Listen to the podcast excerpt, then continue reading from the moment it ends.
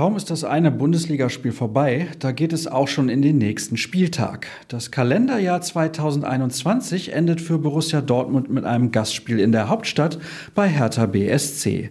Heute steht die Pressekonferenz mit Trainer Marco Rose an. Dazu haben wir noch ein paar Zahlen zum Heimsieg gegen Fürth und eine neue Podcast-Folge im Angebot. Das alles und noch mehr erfahrt ihr hier bei BVB Kompakt.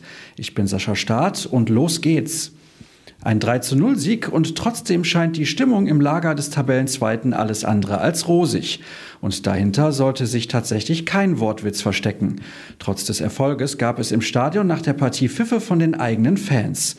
Im Anschluss bestätigte auch Marco Rose, dass er die Reaktion nachvollziehen könne. Mein Kollege Kevin Pinnow schaut in seinem Meinungsstück auf die Situation und sagt, gegen Hertha muss ein anderes Gesicht her. Zum Abschluss des Themas Fürth haben wir auf unserer Internetseite noch die 09 Fakten für euch. Man mag es kaum glauben, dass es noch Rekorde gibt, die Erling Haaland noch nicht gebrochen hat. Er ist der jüngste Spieler, der 53 Tore in der Bundesliga erzielen konnte und nie zuvor benötigte ein Akteur so wenige Einsätze für diese Marke. Ebenfalls 53. Daniel Mahlen traf in fünf seiner letzten sechs Pflichtspiele.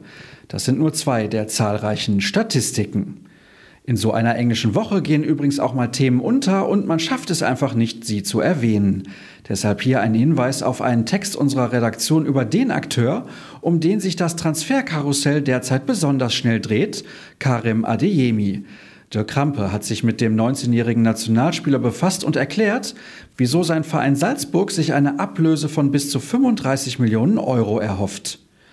Währenddessen wurde unter der Woche bekannt, dass BVB-Boss Hans-Joachim Watzke neuer Chef des Aufsichtsrats der Deutschen Fußballliga wird. Mit 32 von 34 Stimmen sicherte er sich den Rückhalt der Profiklubs. Damit tritt er die Nachfolge von Peter Peters an, der bis Februar noch im Amt bleibt, dann aber als DFB-Präsident kandidiert. Keine Angst, Watzke bleibt seinem Club natürlich treu. Es gibt außerdem eine neue Folge unseres Podcasts. Mit Sascha Klaverkamp habe ich über den Ärger zwischen Coach Marco Rose und Sky-Experte Didi Hamann, den Arbeitssieg vom Mittwoch und eure Hörerfragen gesprochen. Herausgekommen dabei sind gut 50 Minuten Material, das ihr euch wie gewohnt bei allen gängigen Anbietern reinziehen könnt.